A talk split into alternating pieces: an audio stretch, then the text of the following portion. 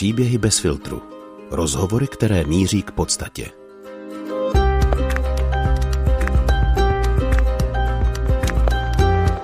Posloucháte podcastový seriál Od smrti k životu.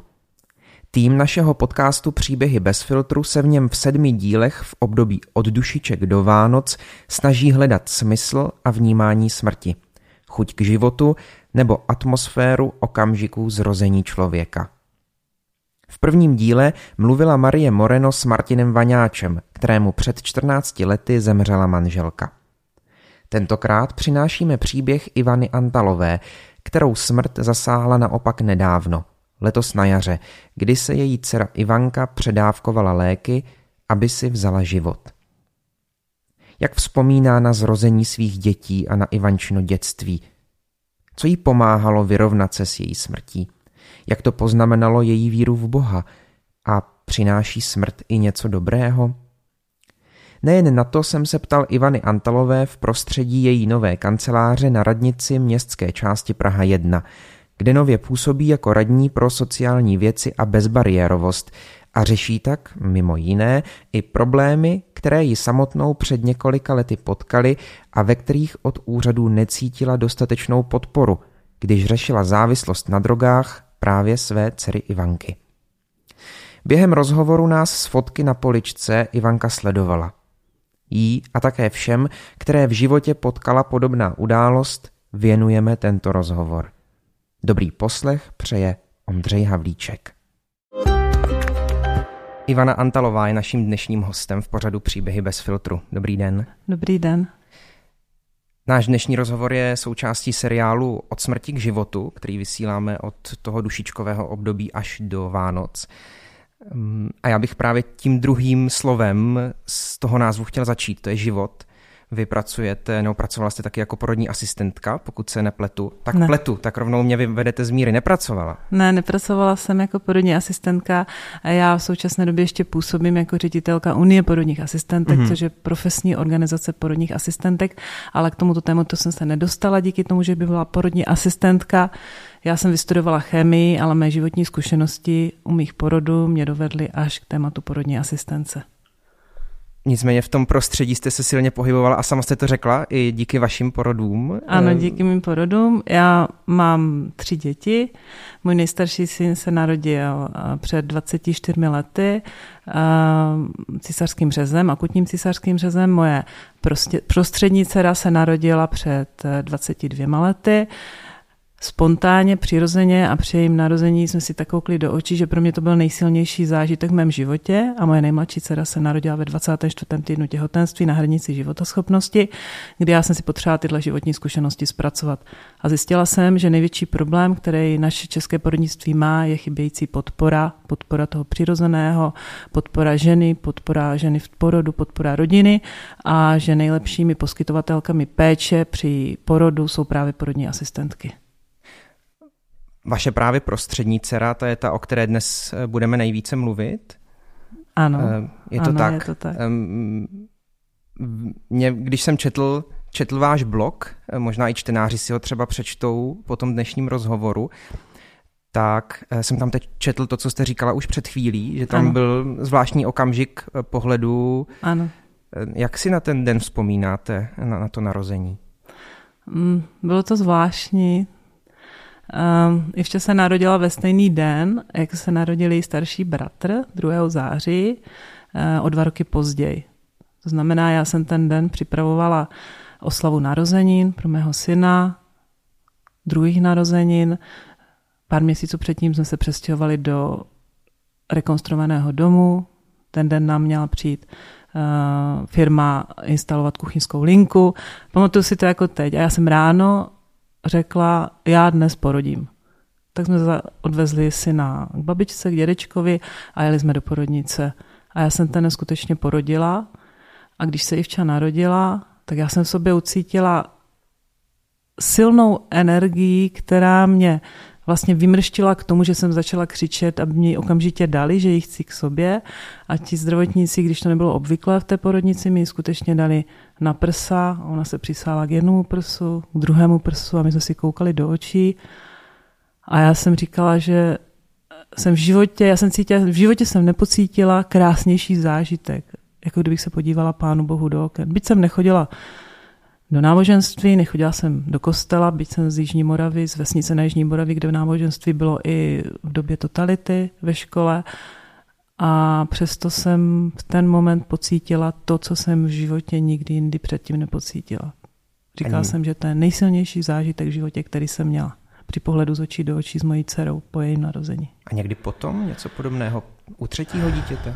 Ne, tak u třetího dítě to, ne, to nebylo, protože eh, nejmladší dcera Evička, která má teď 16 let, se narodila ve 24. týdnu těhotenství a narodila se tak brzy z toho důvodu, že já jsem se vlastně rozváděla, když jsem měla dvě děti a s tím souviselo i to, že jsem se přestěhovala z vesnice na Jižní Moravě do Prahy a Praha svým velmi technicistním založením, i co se týká zdravotnictví a porodnictví, tak jsem vlastně byla, podstoupila jsem různá vyšetření, mezi nimi i odběr plodové vody a ten vnímám jako zásadní, který se hrál hlavní roli v tom, že se narodila předčasně ve 24. týdnu těhotenství. Takže ve 24. týdnu těhotenství skutečně se dítě na prsa na břicho nedá, nedává, ale spěchá se s ním do inkubátoru. Potom při tom prvním setkání ne. Jaký si vybavujete zážitek? Třeba když byste to porovnala právě s tím zážitkem eh, z porodu eh, dcery Ivanky?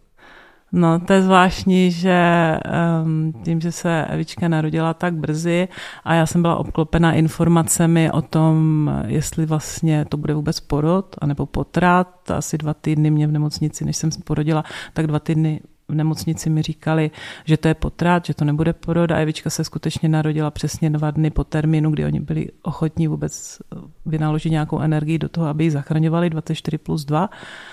Poté, co jsem dobrala přesně dávky kortikoidů, které jí měly na pomoci při dozrávání plis, to znamená zvýšit eh, šanci na to, aby přežila po narození, Um, takže já jsem ty první pocity měla, že mě vlastně um, jakože jsem eh, že jsem vlastně, jako kdybych chtěla, aby to nepřežila, protože já jsem měla doma dvě malé děti. Igor v té době měla asi, Evička je 2006, Ivča byla, takže Ivča měla 6 let a Igor měl 8 let, byli jsme tady v Praze s manželem sami, protože manžel je z Bratislavy.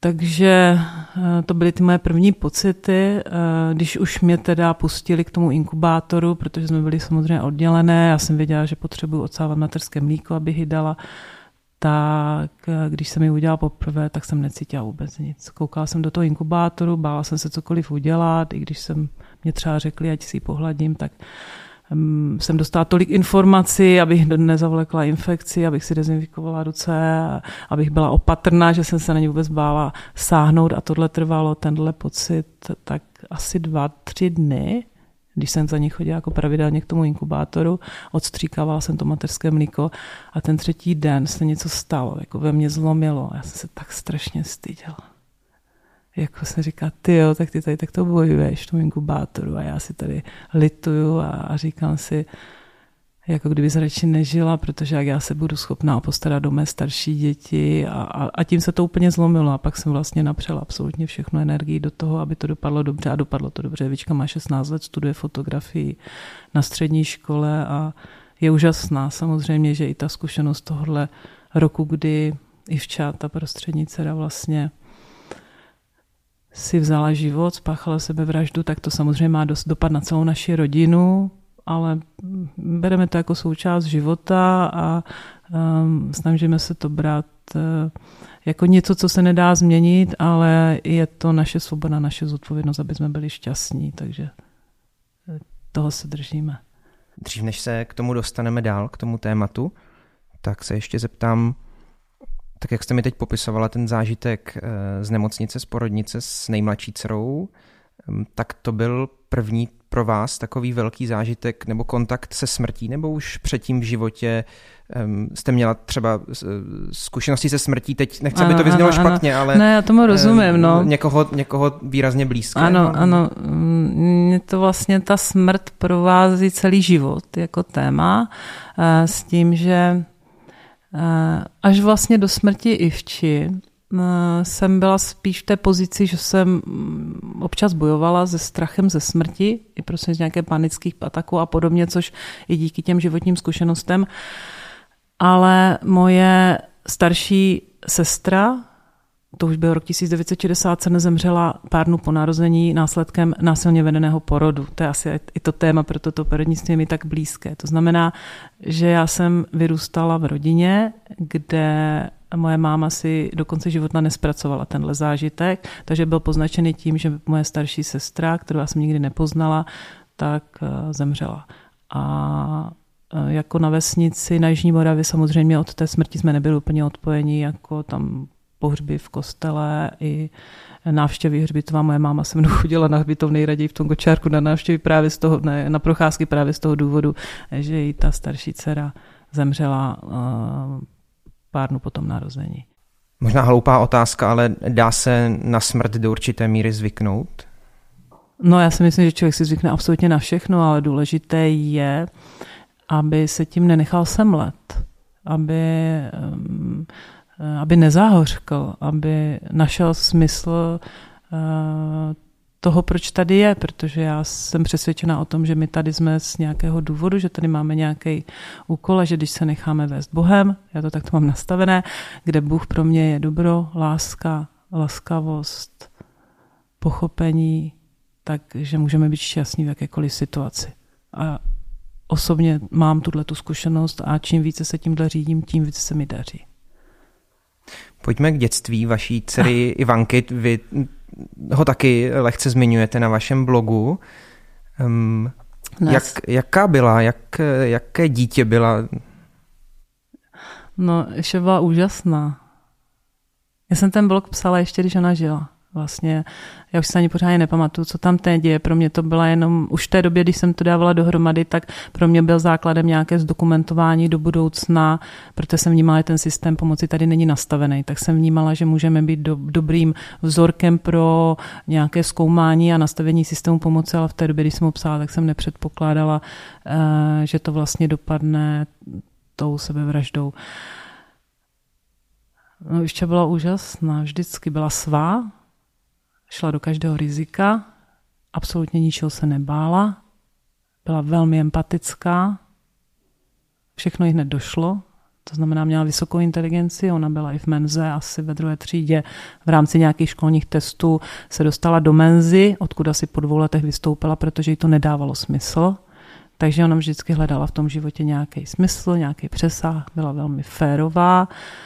A už asi ve třetí třídě napsala petici to tam v tom blogu vlastně taky je napsáno, protože měl spolužáka, ehm, který měl asistenta a někteří učitelé, hlavně učitel na tělocviku ho ponižoval, tak ona vlastně napsala petici, tu petici podepsali jak spolužáci, tak i učitelé a nakonec eh, zjistila, že ten učitel mu to vlastně nedocházelo, že to vlastně je problém. Takže já si myslím, že ona byla ve spoustě věcí nadčasová, že kdyby v současné době už ta společnost, já vnímám, že je posunutá natolik, eh, že by eh, pro ní bylo větší pochopení, prostě než, než bylo před těmi 10-15 lety, že ta společnost jako kdyby se rychle vyvíjela. To je ale jenom můj nějaký vnitřní pocit na základě toho života, který já jsem s ní prožívala. A už když měla asi dva roky, tak skákala do hluboké vody a nechtěli, nechtěla, aby jsme ji zachraňovali a podobné věci. Prostě šla vždycky do rizika, byla vždycky hrozně veselá.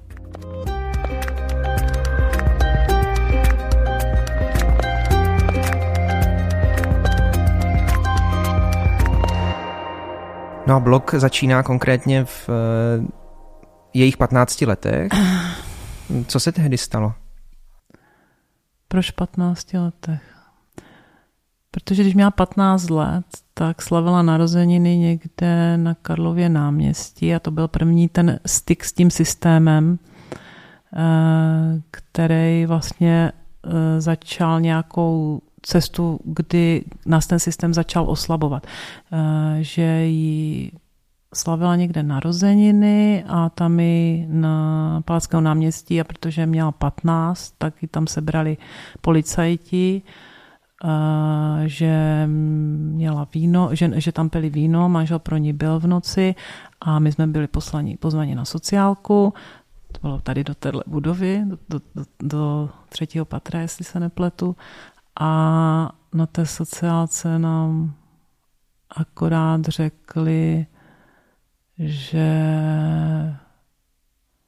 jo, já vím, on, oni mluvili jenom se mnou, zvlášť s dcerou, my jsme z toho byli úplně vlastně opaření, protože jsme nechápali, proč se k nám takto chovají. Do toho můj manžel není její biologický otec, tak s ním nechtěli vůbec mluvit, když jsme tady byli všichni tři a řekli nám, že jsme dceru málo byli. A to bylo jediné, co nám řekli, ať přijdeme za půl roku, jak bude vysvědčení na uh, se po, ukázat s vysvědčením. A to byla vlastně jediná reakce ze strany tady z sociál, o, o, o, oddělení sociální právní ochrany dětí a pak to nahlásili do školy. A ten blok, protože vznikal z toho důvodu jako změny toho systému, jestli by se to nějakým způsobem dalo, tak proto to začalo v těch jejich 15 letech. Ale určité náznaky toho jejího divokého života tam byly mnoho, jako dřív, už asi od 12 let, vlastně od druhého stupně základní školy. Eh, jak vy jste s ní doma o tom mluvili?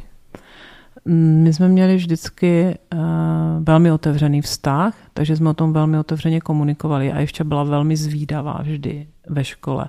No a na tom druhém stupni já jsme začali vnímat um, jednak tím, že ve škole byli jiní spolužáci, protože se tam ty třídy trochu promíchaly, někteří odešli na gymnázia, někteří tam přišli, protože nachodila na střední, na, na základní školu pro nadané děti. Do toho tam bylo najednou větší množství učitelů a začaly tam různé preventivní programy a já jsem, my jsme v té době začali vnímat, že pro ní je to hodně návodné, že vlastně v rámci té její zvídavosti, a v rámci i toho jejího nastavení, kdy jsme měli otevřený vztah, ale my jsme ty děti fyzicky netrestali, ani psychicky, vždycky jsme s nimi komunikovali a ne všude na těch školách je to vlastně ještě i v současné době na tu diskuzi připravené s těma dětma, takže ona bývala jako v vozovkách, jako hodnocená, že je drzá a podobné, podobné věci, takže se pak začala utíkat do takových provokativních témat a ona těma tématama vlastně zaujímala to okolí kolem sebe. Takže tím mm, se tomu věnovala stále víc a víc a ta škola s náma vlastně nějakým způsobem nás ne, ne, neinformovala, nekomunikovali jsme a když jsme pak zjistili třeba, že tam docházelo k nějakému kouření o obědové přestávky, přestávce a podobné věci už třeba v té šesté třídě, tak ta škola řekla, že na to má své nástroje, že rodiče neinformuje a že to, co se děje mimo, mimo půdu školy, tak to je, jde mimo ně. Ale jako my jako rodiče jsme nemohli vlastně ovlivňovat přes ten obě. Vlastně hledali jsme ty možnosti, ale nepovedlo se. No. Takže tím, že už to bylo tak hrozně brzy v těch 12 let, od těch 12 let a i když jsme to otevřeně s ní komunikovali, říkali jsme, tak samozřejmě ona nám to neřekla na rovinu, co se děje, jak se děje, když tak trochu jako sondovala, my když jsme něco cítili, nebo tak jsme to s ní rozebírali, ale my to máme jednak jako v rodině, geneticky, tam prostě závislosti máme a já hodně vnímám i ten dopad toho mm, paternalistického nastavení to školství a toho našeho systému, který není moc zaměřený na tu podporu, ale spíš na ten výkon. A my takový nejsme. My nejedeme zas tak na ten výkon, možná i z toho důvodu, že já mám vysokou školu, manžel má vysokou školu v ekonomii, PhD, já jsem vystudovala chemii, takže eh, jsme pochopili, že ten základ je nějaká ta podpora, spolupráce a tak dále eh, a ne být mm, za každou cenu prostě prvním. No a z vašich slov zase na blogu mám pocit, že to pochopila i Ivanka, že ta důvěra byla ano. obou straná, protože ano. vy tam popisujete moment, kdy eh, za vámi přišla s tím, že zkusila pervitin ano, to měla, a, a to, požádala vás o pomoc. To bylo um, právě, když jsme měli jít uh, na tu na kontrolu na tu sociálku s tím vysvědčením pondělí, tak v neděli večer to řekla manželovi, že vyzkoušela pervitin a že Eh, nás, že se jí to vymklo z rukou. To jsou vlastně její slova. A v té době měla 15 let a my jsme byli absolutně eh, neznali jakkoliv toho tématu. My s manželem nemáme žádné zkušenosti eh, s žádnýma drogama ani co se týká alkoholu, nás se pivo, víno zkazí, byť v našich rodinách samozřejmě tam ten problém je možná i proto, nám to nic moc neříká, neznamená to, že si nedáme v hospodě pivo, ale a už v současné době v našem věku nám to ani nic neříká. Jako dřív jsme si třeba dokázali jako uvolnit se díky prostřednictvím toho alkoholu, ale te, teď, a možná i s věkem to souvisí, že už to člověk tak nevyhledává.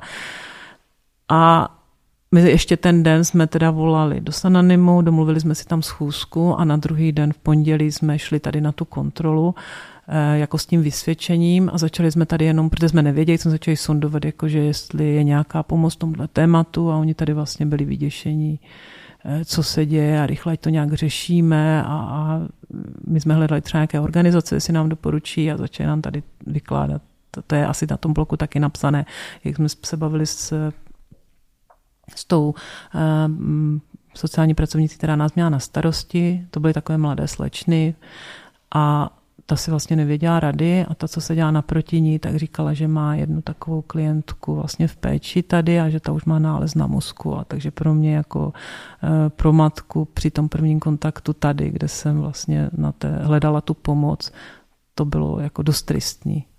Tak co vám tehdy šlo hlavou? Byla to bezmoc? No, to, to byly strašné pocity, jako co mám dělat, co jako vlastně, jak to udělat co nejlépe. Um, byl to strach, protože jsem viděla, že nám že oni si s tím rady, neví rady. Postupem času jsem začala mít strach i z toho, eh, že začnou, protože mě označovali jako za, za strujce toho, že ta Ivča má ty problémy, takže jsem se bála třeba, že přijdu i o Evičku, jako o mladší dítě. Já vlastně ani si, nevím, jak bych to popsala. Já jsem byla v šoku. Já jsem to vůbec nechápala, že jsme vlastně přišli o pomoc sem žádat a že jsem tady narazila na strach, který byl ještě větší, než jsem měla já. Já jsem se bála prostě o své dítě a hledala jsem pro, pomoc pro své dítě a nevěděla jsem se na koho obrátit a zkoušela jsem hledat tu pomoc, takže asi strach, no nejvíc. Ale čelila jsem ještě většímu strachu, to jsem vnímala já. Hmm, a našla jste potom, nebo našli jste společně potom někde pomoc, podporu, oporu? No, to je dobrá otázka i s ohledem na to, jak to dopadlo všechno. No, vyzkoušeli jsme různé možnosti, které tenhle systém nabízí. Um, vždycky to na chvilku vypadalo, že by to mohlo zafungovat, ale pak pro mě z různých, pro mě možná i záhadných důvodů to nefungovalo.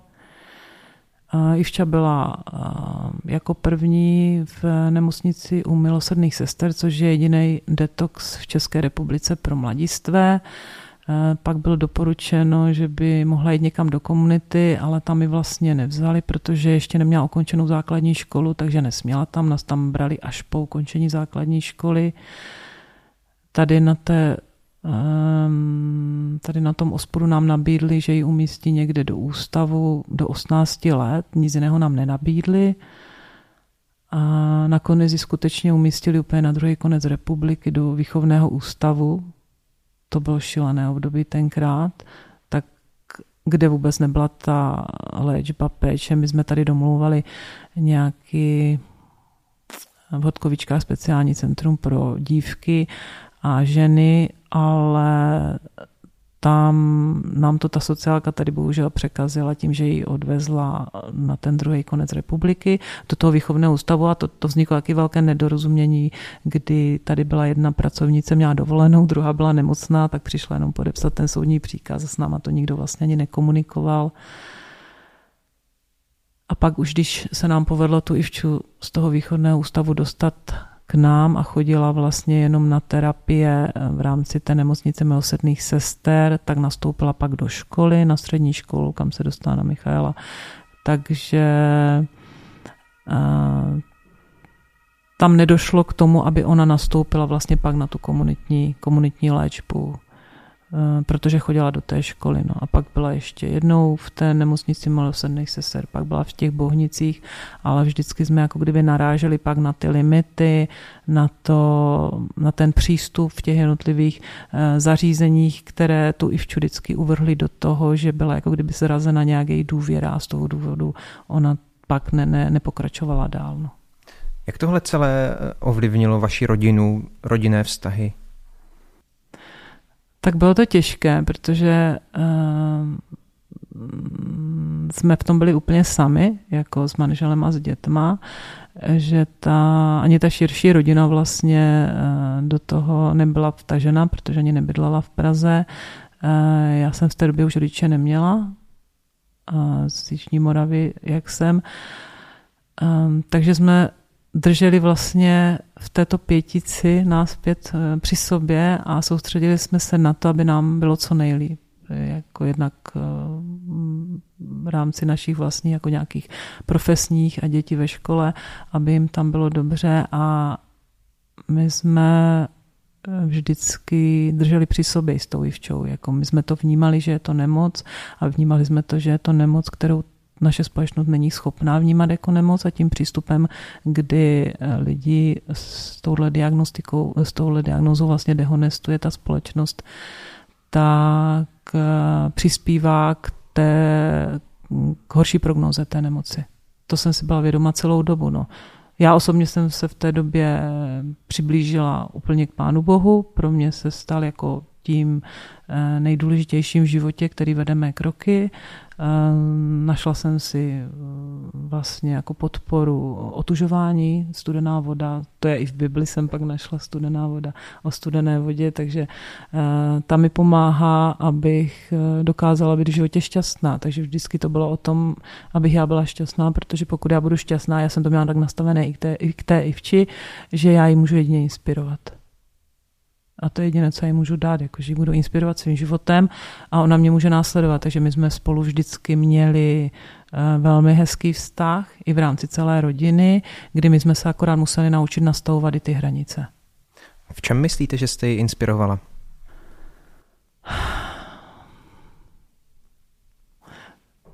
To to je, to je zajímavá otázka. No, to by asi nejlíp odpověděla ona, tak já si zkusím někdy zeptat, jestli... um, um, je to takové to, abych se mohla ráno podívat do zrcadla. Prostě až na dřeň, až, na, až, až úplně do morku kostí, abych eh, každé své rozhodnutí a každý svůj čin a každé, co já udělám, tak aby bylo čisté. Na to jsem se soustředila. A nakolik se mi inspirovala a zdá a proč vlastně, že to dopadlo tak, jak to dopadlo, to by fakt věděla jenom ona, ne já. Tak to možná otočím, tu Aha. otázku a věřím, že bude teď eh, ta odpověď snadnější. V čem inspirovala ona vás? Aby byla v životě šťastná. za, každý, za každé situace. Byla úžasná, to je pro mě úplně největší učitelka. Že i když zemřela, i když to dopadlo tak, jak to dopadlo, tak já bych bez ní a bez téhle zkušenosti nikdy nebyla taková, jaká jsem a nikdy nebyla tak šťastná, jak jsem. A nedokážu to popsat, proč to tak je. Je to pro mě záhadné. Letos 9. března vaše dcera Ivanka zemřela. Ano. Už jste to sama řekla, vzala si život. Jak ano. si na ten den vzpomínáte?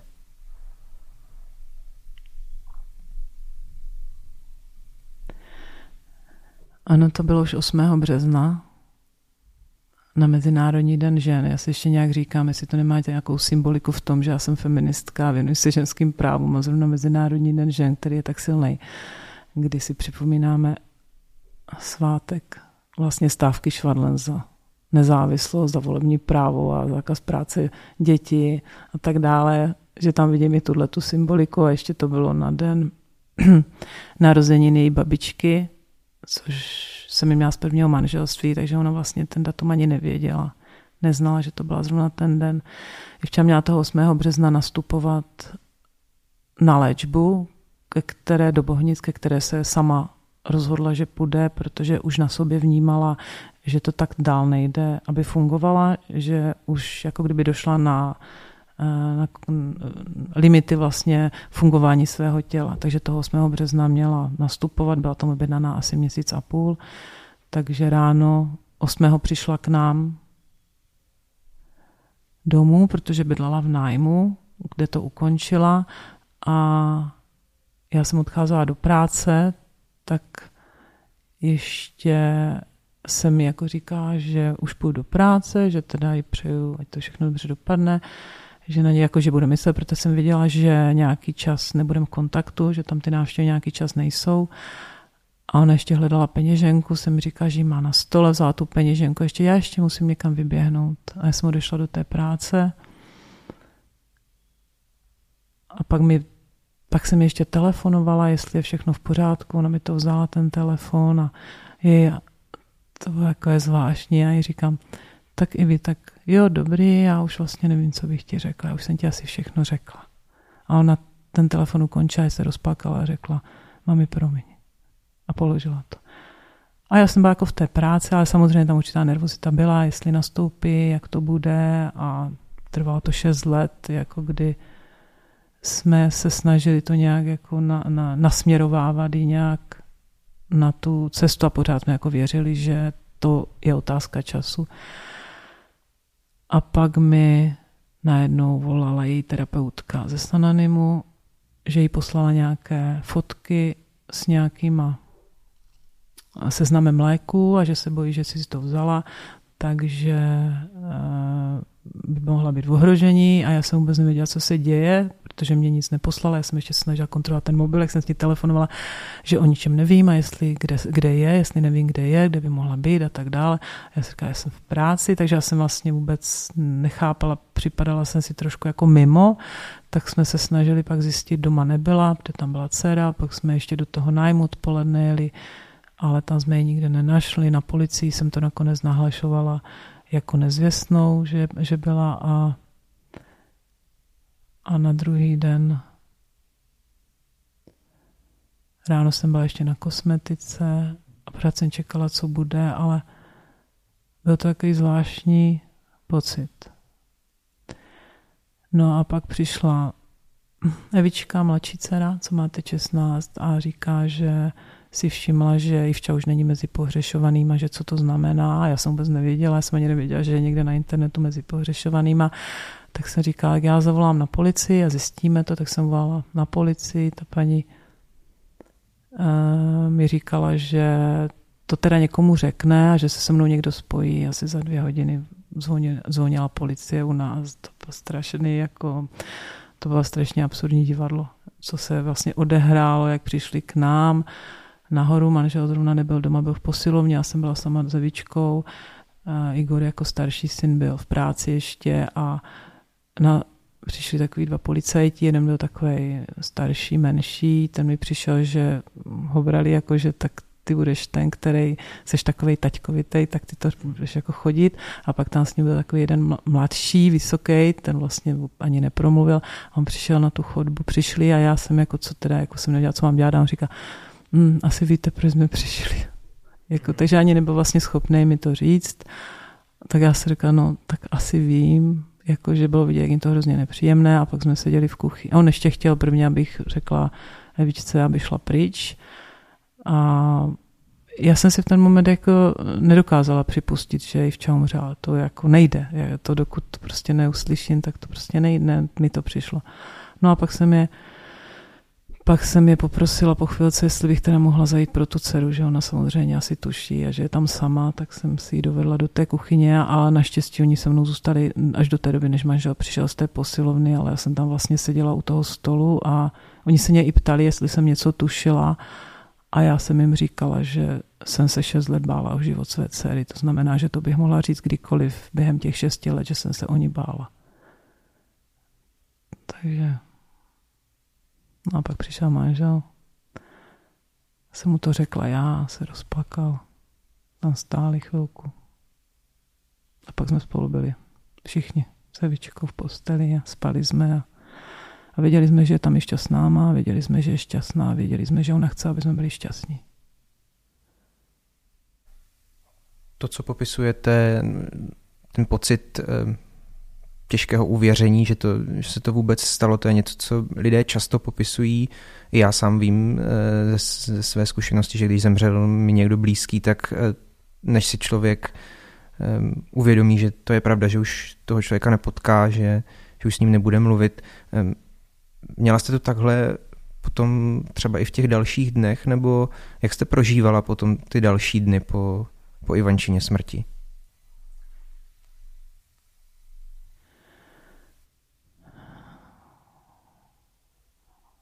Ne, já jsem to tak neměla. Já jakože umřela, ale ona tady přes prostě je. Jako však je tady její otisk, je tady ona tady, díky ní se tady na tom světě strašně moc věcí změnilo.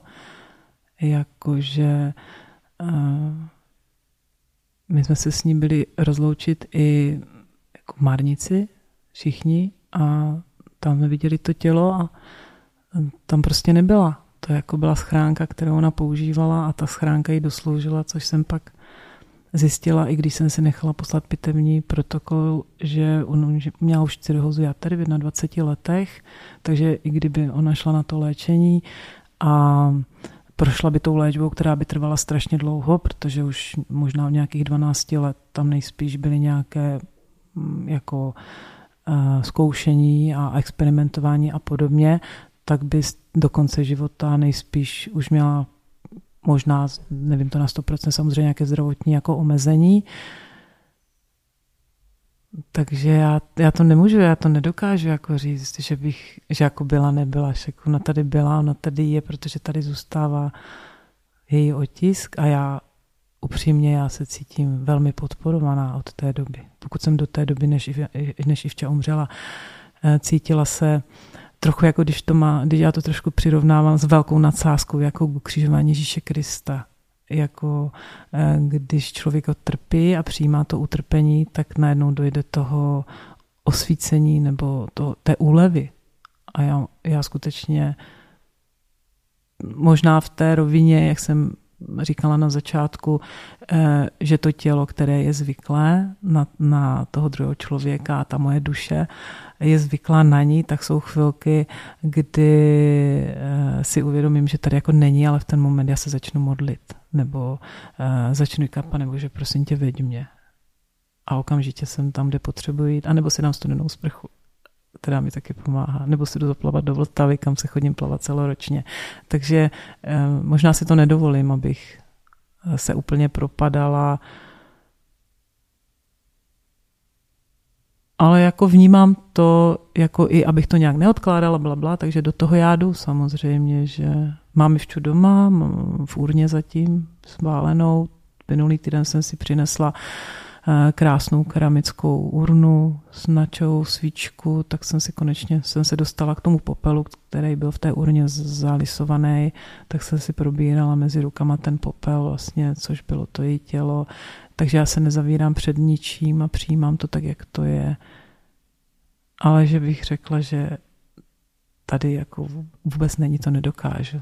Prostě vnímám, že si k ní buduju vztah na jiné úrovni a je to osmý měsíc, tak samozřejmě si myslím, že je to ještě brzy a že je to ještě křehké a mm, pomáhá mi vztahy s lidma, mám kolem sebe skvělé lidi a pomáhá mi ta studená voda a protože mám určité zkušenosti i s prací na sobě, eh, tak eh, se mi to daří jak bez nějaké závislosti na alkoholu a podobně, což třeba v té rodině máme, tak i bez jakékoliv závislosti na lécích, takže já neberu ani žádné léky. A to je pro mě jako signál, že to, jakým způsobem tu situaci a ten život uchopují, je pro mě pro mě My sedíme ve vaší úplně nové kanceláři, která je vlastně zároveň stará kancelář, převzala jste ji po svém předchůdci tady a když jsem přišel, tak jste mi říkala, že ta výzdoba je ještě stará, že to, co je tu vlastně teď úplně, co jste dnes přinesla, je právě Ivančina fotka. Eh, je tu s námi, dívá se na vás. Ano. Mm. Mluvíte s ní třeba i někdy nebo vztahujete se k ní nějak slovy nebo myšlenkami, nebo jenom cítíte tu přítomnost, o které mluvíte?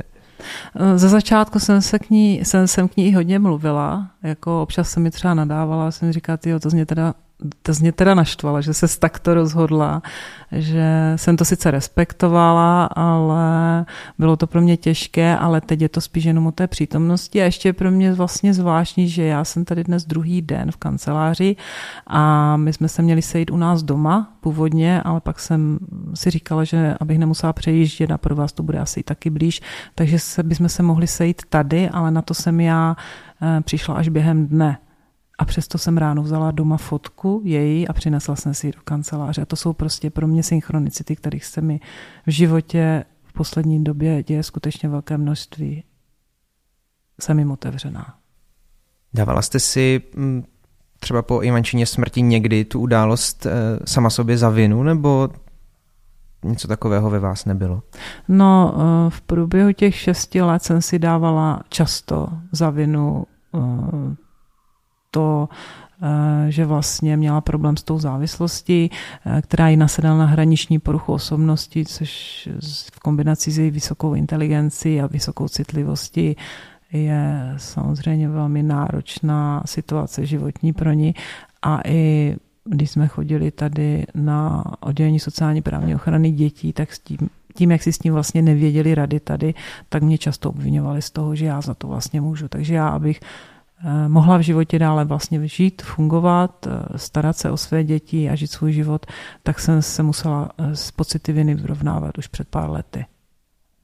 A přijímat že to, co se v životě děje, je v pořádku. Takže já osobně jsem vždy život žila nejlépe, jak jsem ho dokázala žít, eh, s tím, že postupem času jsem pochopila, že ne každý na to může mít takovýto názor a tím pádem jsem se dokázala vyrovnat i s těmi pocity viny, které v současné době nemám a tím pádem jsem je ani Neříkám, že mě to vůbec nenapadlo, ale věděla jsem, že to není efektivní se obvinovat z něčeho, co se stalo, protože už to nezměním. Jak se žije život tak nejlépe, jak se má žít? Dát, dokážete dát návod třeba ostatním, kteří nemají pocit, že žijí život tak nejlépe, jak mohou? No, hmm. tak i pro mě to byla dlouhá cesta.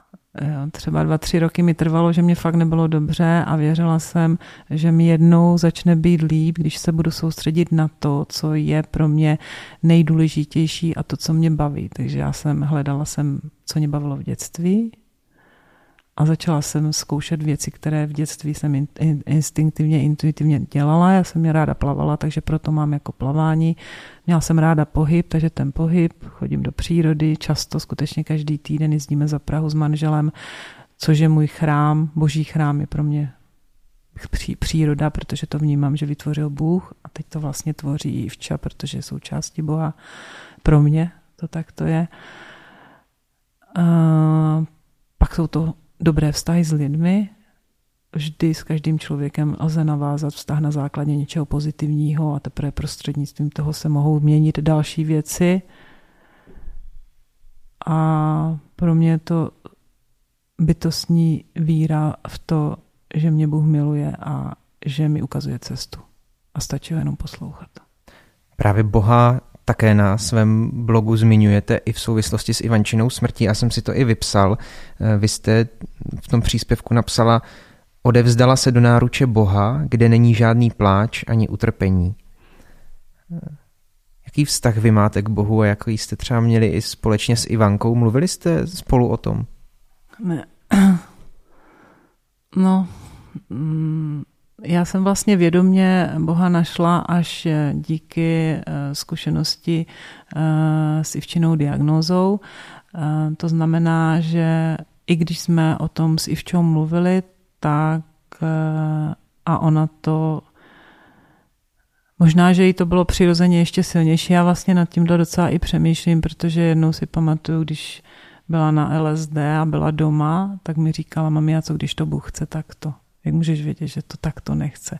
Takže samozřejmě vliv těch látek a to, co to s tím tělem dělá a co to s tím mozkem dělá, takže eh, to může být vykládáno různě.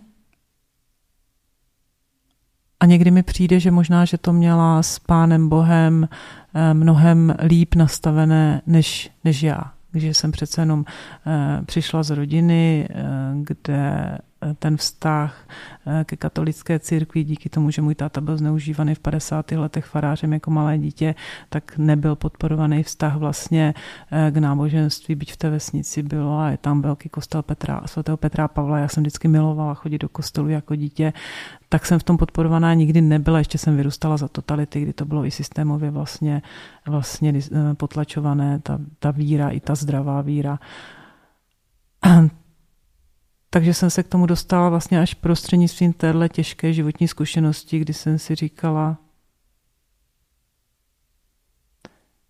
kdy vlastně to pro mě bylo nejtěžší v tom roce 2016, kdy jsem pochopila, proč mé máma spáchala sebevraždu, moje babička taky spáchala sebevraždu státovy strany, tak jsem najednou pochopila, proč lidé dělají tyhle věci. A když jsem se rozhodla a jsem řekla, pane Bože, prosím tě, vezmi si, já ti věřím.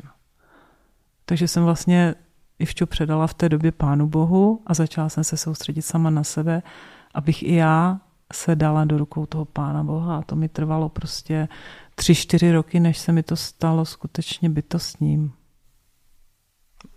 Čím, čím myslíte, že se to stalo?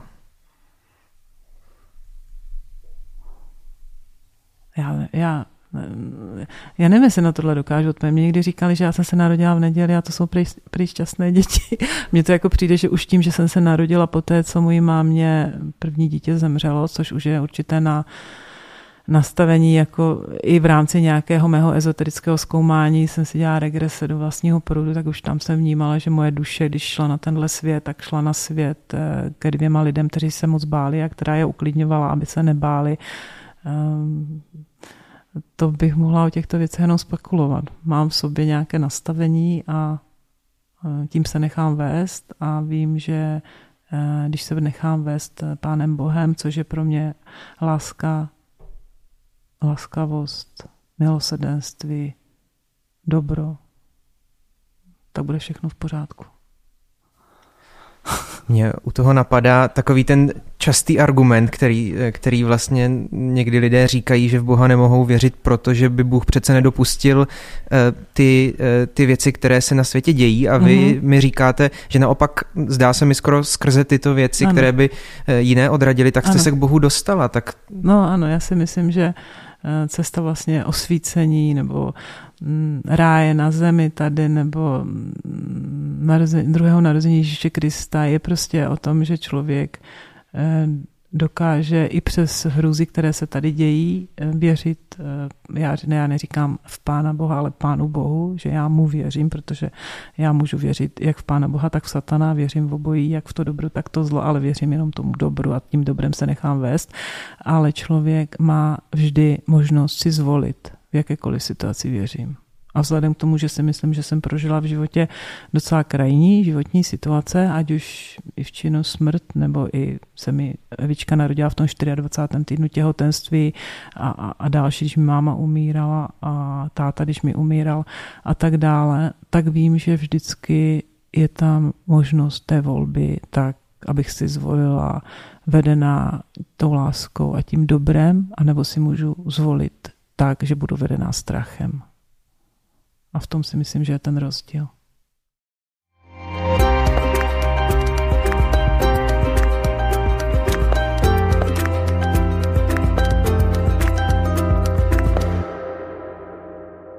Jak nejlépe pomoci člověku, kterého potká něco takového jako vás? Co jste v té době, v té chvíli potřebovala mm-hmm. slyšet od svého okolí? Mm-hmm.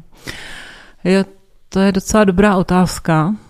Mm, já se si uvědomila, když ta ještě umřela, že abych to vlastně zvládla, tak se musím odstříhnout od lidí, kteří se z toho hroutí. Uh, protože už předtím jsem prošla tou cestou mm, toho, že jsem důvěřovala maximálně tomu Pánu Bohu, tak v ten moment uh, jsem najednou měla tři kamarádky důležité, které pro mě byly připravené a které mě podporovaly a díky nim se mi podařilo vlastně procházet tu cestu, protože to pro mě byly ty spojky do toho do, do té společnosti, která prostě na tyhle situace není úplně zvyklá. Mým snem by bylo, že bychom žili ve společnosti, kde když se kdokoliv rozbrečí na ulici, tak se najde někdo, kdo ho uklidní a utěší. Já vím, že je to naivní, naivní představa, ale já jsem měla prostě takové tři kamarádky, které tam byly pro mě připravené a dokázaly mě propojit e, s tím světem a kdykoliv se objevil někdo, kdo třeba brečel, anebo e, začal vykládat, jaká je to hrůza, tak já jsem se okamžitě musela o to odpojit, že to není to, co já eh, to, co bych dokázala ještě v ten moment vlastně zvládnout, protože já jsem to nevnímala, nemohla jsem to vnímat jako hrůzu, protože bych se z toho skládala samozřejmě ještě víc. A já si myslím, že je to velmi individuální, že to záleží na každém tom uh, životě, na každém tom životě toho člověka, jak prožívá a že když má někdo takové štěstí jako já, že to dokonvertoval těm třem eh, k těm třem lidem, kteří mě drželi a drželi vlastně celou tu naši rodinu a pomáhali nám i v těch praktických věcech, takže je to ideální. Takže je to vlastně nějací známí, kteří se vykrystalizují na základě toho, že už dříve se zajímají o ten, o, o ten náš život, že už se zajímali i dříve a věděli, věděli vlastně, co já a co my, co my prožíváme velmi, velmi blízce. A pak se, z toho, pak se z toho vlastně stalo, že jedna ta kamarádka měla sestru farářku, má sestru farářku, takže ta nám eh, pro Ivanku udělala krásný pohře, krásné rozloučení v kostele i s hostinou, kde jsme se zvali s, jako lidí, tam mohl přijít kdokoliv a přineslo se ke společnému stolu, kdo co chtěl a a vlastně i ona k ní napsala krásnou řeč, kterou tam pak říkala v tom kostele a z té řeči je ta věta, že se odezdá Bohu, kde není pláč ani trápení a na tom rozloučení jsem měla i já svoji řeč pro Ivanku. Takže to se pak tak jako naskládalo ty jednotlivé, jednotlivé vlastně puclíky do toho, že se to všechno všechno propojilo a bylo to takové celistvé, i když to bylo velmi těžké, že už v té době já jsem vnímala, že je to pro spoustu věcí, pro spoustu lidí z toho okolí posilující i tady tohle rozloučení.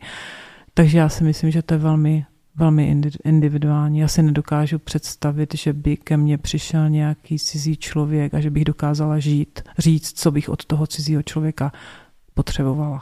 Prostě ne, jako jenom jsem se vyvorávovala lidí, kteří se rozbrečeli a lidí, kteří se z toho hroutili a dokázala jsem skutečně se otočit a jít pryč. Jako a říct ne, v žádném případě. A tak to jsem to měla asi tři měsíce, kdy jsem fakt silně se od, od, od tohohle způsobu vlastně komunikace odstřihávala. A zase ještě jedna citace. Vy jste taky napsala, věříme, že až naše bolest zeslábne, najdeme odvahu prožívat radostný život i za roky, které ona neprožije. Ehm, kdy myslíte, že ta bolest eh, zeslábne a zmizí případně někdy úplně? Nebo se přetaví v něco jiného? Já bych neřekla, že je to bolest. A v případě Ivči si myslím, že eh, to začalo hned v okamžiku její smrti, že se to začalo přetavovat, protože tak, jak nám napsala i v dopise na rozloučenou, ona chce, aby jsme byli, ona chtěla, aby jsme byli šťastní a ona, ona nás teď hlídá, což pro nás bylo taky hodně úlevné, že v tom dopise to takto napsala. Takže my prožíváme ten život eh, i za ní už v současné době a v tom se i celá rodina upevňujeme, že to takto i včas chce, takže eh, když eh, nám hrušeň eh, z před našeho domu začala sahat do okna, tak jsme věděli, že Ivča přišla na návštěvu a spousta dalších věcí. I to, že teď pracují na, jako radní pro sociální věci a bezbariérovost na, na Praze 1, což je přesně to pode mě spadá vlastně přesně to oddělení, kde jsme tenkrát přišli eh, vlastně pro tu pomoc a bohužel ten systém u nás nebyl nastavený tak, aby nám to pomohlo. Je pro mě jasný signál, že tady jsem zivčou, aby jsme to tady nějakým způsobem zkusili změnit a eh, nějak lásky plně nastavit tak, aby to bylo pro všechny komfortní, pro ty úředníky, kteří prostě neví, tak i pro ty rodiny, kteří tu pomoc potřebují já ještě zůstanu u té pomoci, to, to hmm. čím jste teď vlastně skončila, tu pomoc, kterou ty rodiny potřebují po té zkušenosti, kterou jste prošli, eh, tak eh, jakou pomoc potřebují, jakou jim je potřeba dát?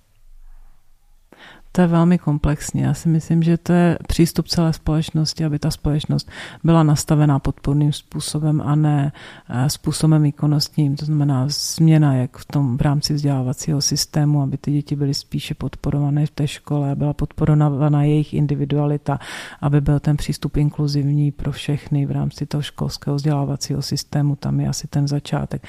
Ale vlastně ono to začíná už u těch porodů, aby ten porod byl láskyplný, to, čemu já se věnuji v rámci té profese v Unii porodních asistentek, aby se neseparovaly děti od rodičů v porodnici, aby se podporovali rodiče, podporovala se celá ta rodina, aby ta rodina byla základem toho státu, tak jak se to dřív zprofanovaně říkalo, tak to prostě tak to je. A v momentě, kdy je problém v té rodině, tak aby se vždycky hledaly ty rezervy v té rodině a v tom přirozeném prostředí, aby se od sebe neseparovali a aby se vyslechli ti, ti jednotlivé členové rodiny. Já to vidím pořád jedno a to samé, takže já vždycky budu hledat tady tyhle ty cesty, jakým způsobem propojit ty jednotlivé aktéry, aktéry jak je podpořit a zkusit najít tu cestu, cestu zpátky k ním, aby se jim tady žilo dobře, aby byli spokojeni. omlouvám se, pokud to bude ne, um, nepřípustné zjednodušení, nebo pokud to, odve, no. pokud to odvedu někam, ale z toho, jak tu spolu mluvíme, tak se mi zdá, že jedna smrt může e, přinést spoustu dobrého. Je to kacířská myšlenka, nebo to tak někdy taky vnímáte? Tak eh, určitě, určitě to není kasířská myšlenka, smrt je součástí života, všichni jedno jsme. Já to cítím je velmi silně, ale přece jenom je to 8 měsíců, takže jsem ještě docela naštvaná na to, že eh, moje dcera se rozhodla ve svých 21 letech spáchat eh, sebevraždu, protože jsem samozřejmě měla, měla v hlavě jiné, jiná, jiná očekávání a vyrovnat se s tím, že ta očekávání jsou jiná, nebylo a není úplně nejjednodušší, takže jsem si představovala, že ona se svojí inteligenci vystuduje nějaké školy a, a svým způsobem, že možná, že bych nemusela tou radní být já, což je prostě na mě teď ten, eh, ten závazek, protože by tou radní možná někdy byla ona a že třeba někdy eh, by měla rodinu a měla by děti, tak samozřejmě, že vyrovnávat se s těma věcma pro mě jako pro jednotlivce člověka eh, je náročné, bylo to náročnější, a v současné době mě hodně zaměstnává jak ta pozice té radní, tak pozice ředitelky, že toho teď mám hodně i profesně, i v rámci rodiny. Mm, je to všechno krásné, všechno funguje. Takže když to všichni jedno jsme a, a, a všechno je láska. Takže ano, není to kacířská myšlenka. A poslední otázka, na kterou se ptáme všech hostů v této sérii eh, od smrti k životu. A my jsme tu o tom mluvili už ve spoustě variací přesto. Co je podle vás smrt? Čtyři písmenka. Změna, transformace. Hmm. Změna k čemu? Transformace do čeho? Tak vrátíme svá těla zemi a naše duše se vrátí k Pánu Bohu. A zase se sejdu s Ivčou, s mými rodiči, se svojí ségrou. V tomto duchu tedy máme se smrti bát? No, já si myslím, že je to zbytečné v každém případě. Jak strach ze smrti nám bere svobodu. I kdyby byl důvod se smrti bát, tak se ji stejně nezbavíme. Když se nebojíme smrti, tak se můžeme nechat skutečně vést Pánem Bohem, dobrém láskou, protože to zlo se může oblíct i, za, i za tu smrt. Říká Ivana Antalová, byla naším hostem. Díky moc za váš čas, za odpovědi a za důvěru. Já taky děkuji. A to je z dnešního dílu vše. Za velkou odvahu a otevřenost ještě jednou děkuji Ivaně Antalové. Na rozhovoru spolupracovala Hana Kašpárková. O zvuk se staral Antonín Kánský. K tématu užívání drog mezi dětmi a mládeží chystáme také díl našeho podcastu Týden bez filtru. Poslouchejte ho od neděle 20. listopadu v podcastových aplikacích. Klidné dny přeje Ondřej Havlíček.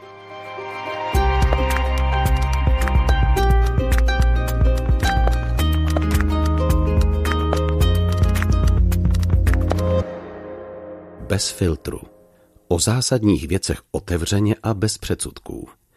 Najdete nás v podcastových aplikacích na Facebooku, Twitteru a Instagramu bez filtru pomlčka podcast. Chcete nás podpořit? Info na webu bezfiltrupodcast.cz